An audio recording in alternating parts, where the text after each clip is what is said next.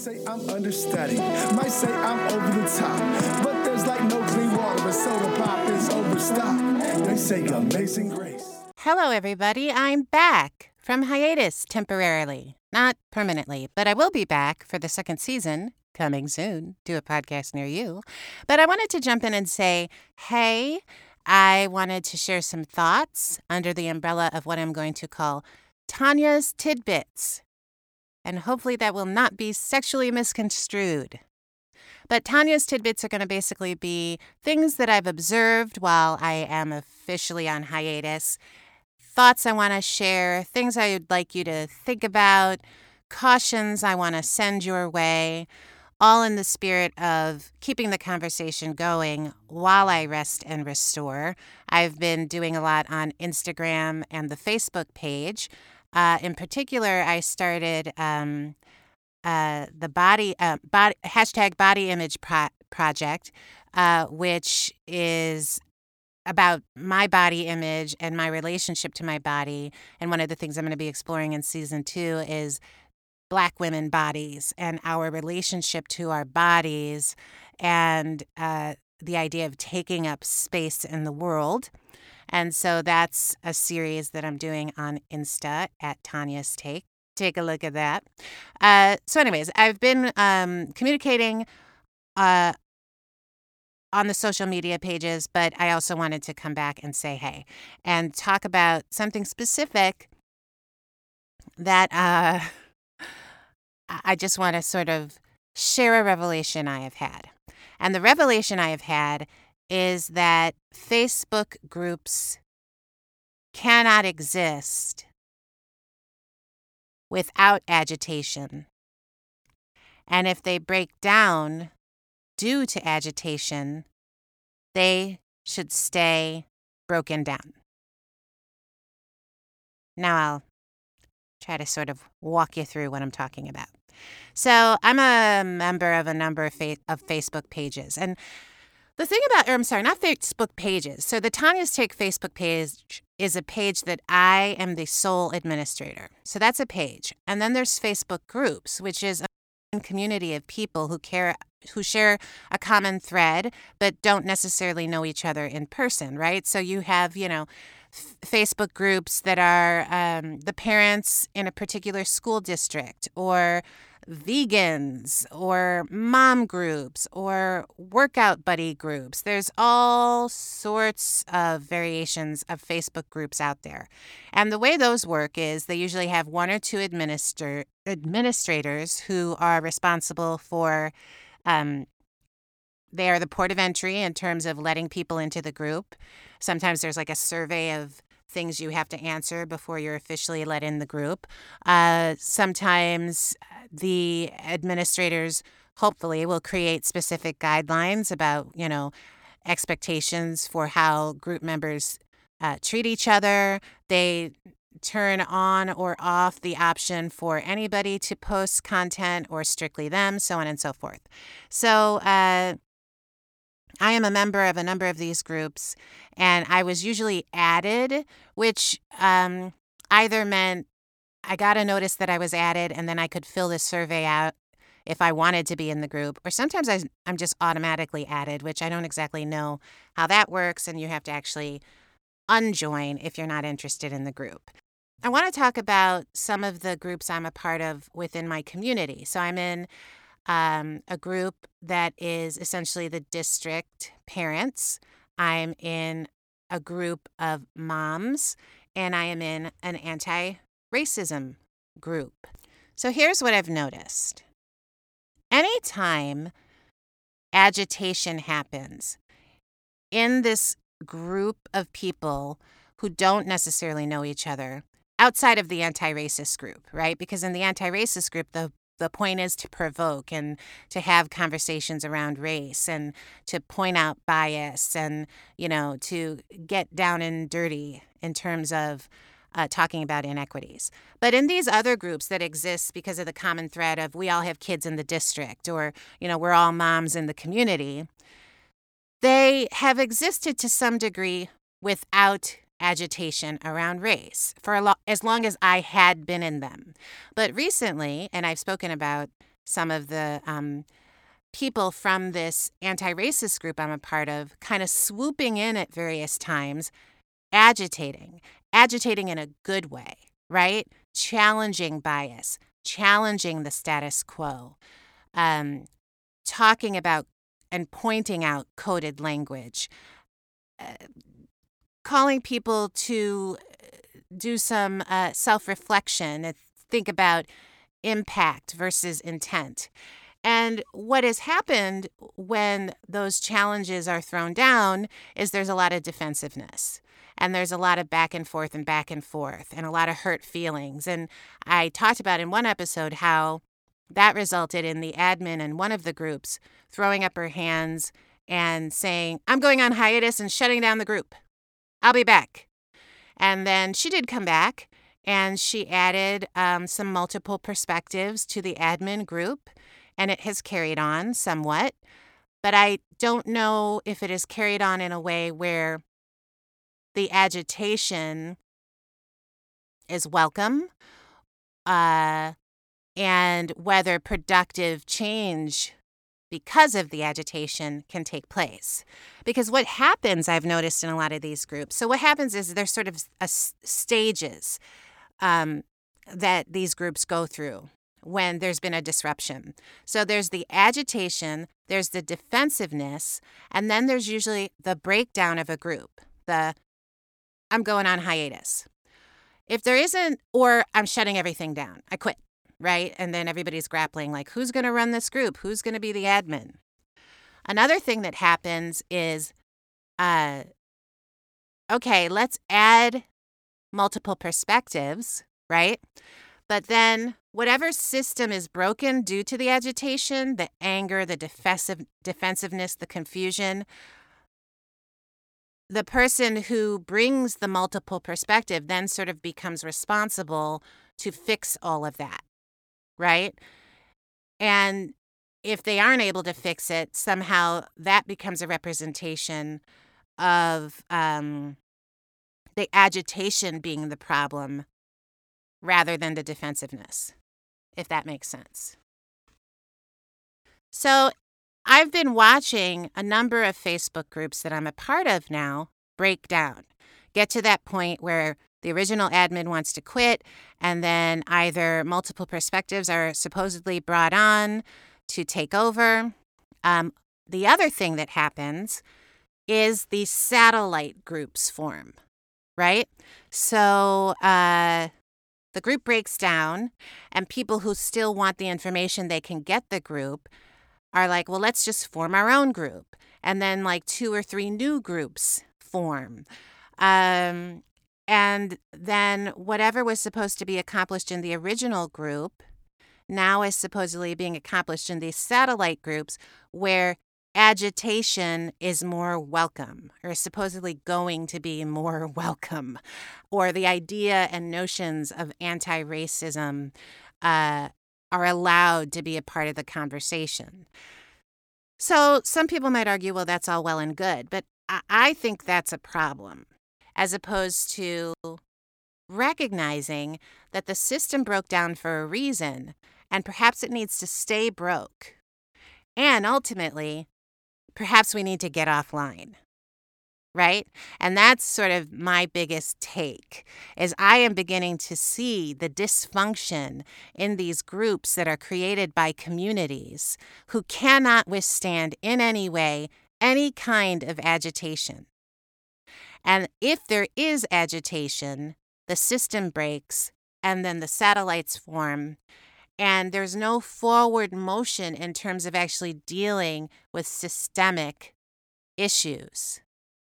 And there's no way to sort of hold ourselves to the fire within the structure that's already been built. Because it has to take place within the system, right? Because then it's reaching the people who are upholding the system. If the groups continually break off, then it's just about echo chambers and preaching to the choir. I have stopped participating in these groups. I think I'm going to be turning off notifications for these groups Because what starts to happen is it becomes activism as a spectator sport, right? So it starts to feel like every time you see so and so commented in such and such group, you go and you see what the conversation is and you get sort of entrenched in the fight. Uh, but you aren't doing anything to necessarily really change. And there's only so much you can do in a comment on a Facebook page, right? And I'm going to really start thinking about what can I actually do in my community in person? How can I stop relying on the information these groups supposedly provided for me and hit the ground, you know, put foot to the pavement and have these conversations in person, in real time, or live without them. But I believe that if we want community, we have to physically be in the community. And that what's happening now all over, I think, is that these Facebook groups form and give this sense of community that is false and actually brings community, breaks community further apart once any type of anti racism work takes place. And why all this focus on Facebook communities? Because let's face it, Facebook communities have replaced real communities. I am more familiar with people in my Facebook communities than I am when I actually see them in the community. So, think about it. Are you in a Facebook group currently? Whatever you do, whatever walk of life you come from, whatever interests has brought you to a group, have you noticed whether its members have multiple perspectives?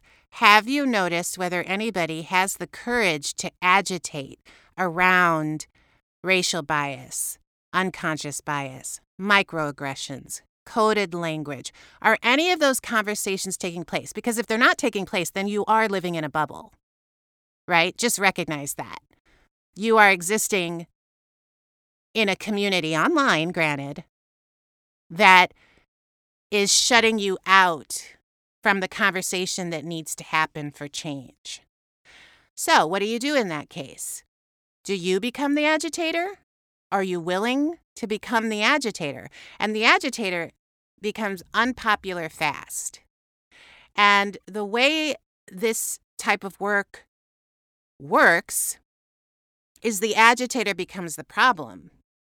And in order for the group to continue or thrive, the agitator has to become the problem. The behavior can't be the problem, otherwise, they'd have to look inward and self reflect. And so, are you prepared for that? Are you prepared for being the agitator? If not, and if it's not happening within the group, is this really a group you want to be in if you claim that you want to be anti racist. If you claim you want to be an accomplice. So, new word, by the way, rather than ally, which is a person who understands an issue, we're, I'm going to start shifting the language to accomplices because accomplices start to put plans in action to change whatever situation they see needs change. And so I'm going to start talking to you all as accomplices rather than allies. And this is something recently that I picked up. And so as soon as I hear it, I turn around, I, I send it right back out to you, and I hope it has a domino effect and that the next conversation you might have, rather than using the word ally, go ahead and use accomplice. And if anybody asks what you mean, you can talk in terms of it's about putting plans, coming up with plans, and putting plans in action. I wanted to share an article I came across that really sort of articulates a lot of what I think had been stirring in me about these Facebook groups. I had witnessed and seen some things that uh, really bothered me, which was making me feel less and less apt to want to participate. I've seen people of color stepping forward, trying to add multiple perspectives, and I've seen them get ostracized. I've seen activism uh, wrapped in bullying tactics, and uh, it it was really sitting with me wrong. But I was also grappling with, you know, why am I feeling less and less compelled to participate? What's going on? Am I, you know, not really in it to win it? Uh, anyways, this article speaks to, uh, articulates, I think, the reasons I might have been having these feelings, and it's uh, really good guidelines uh, for folks in the fight. Uh, and it's called Six Signs Your Call Out is About Ego and Not Accountability. It's by Maisha Z. Johnson. It's from the website The Body is Not an Apology.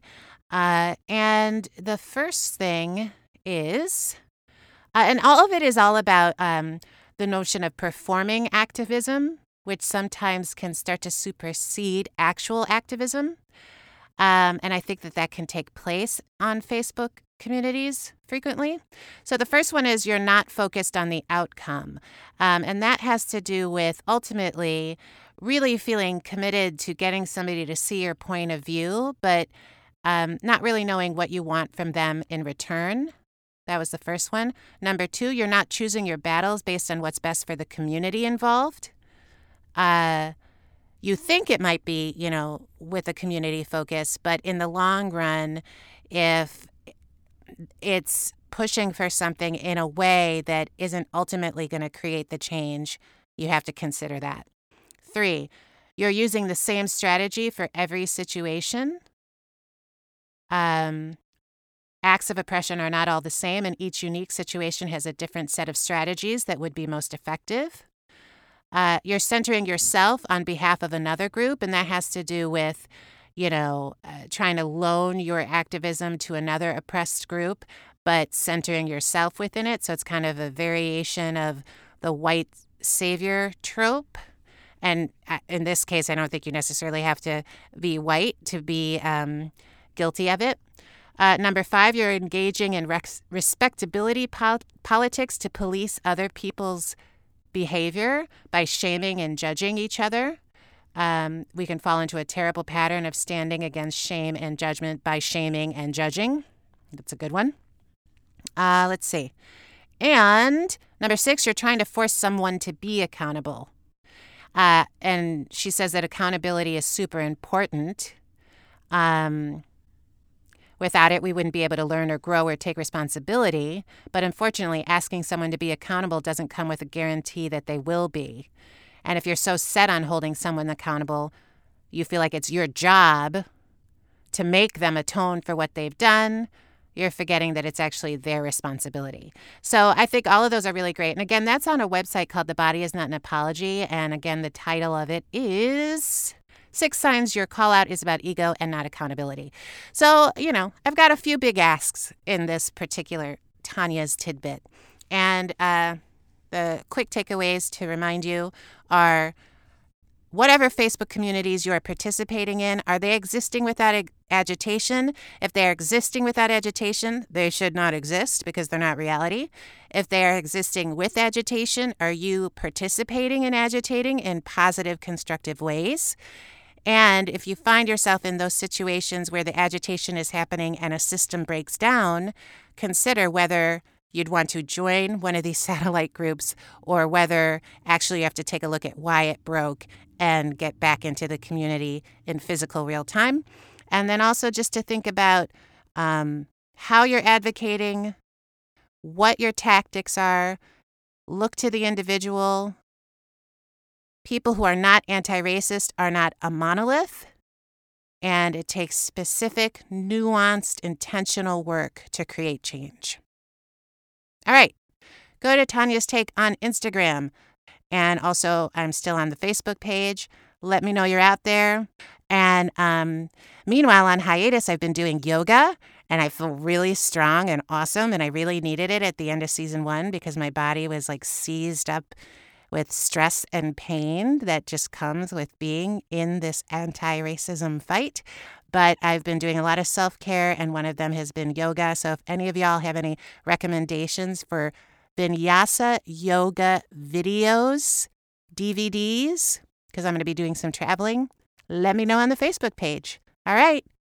In the meantime, take care, self care, fight the good fight, be the change in the conversation. Maybe you're all wrong. Amazing grace, thank you, Lord. Bobblehead, shoulder pop, work a lot, it's never sweet.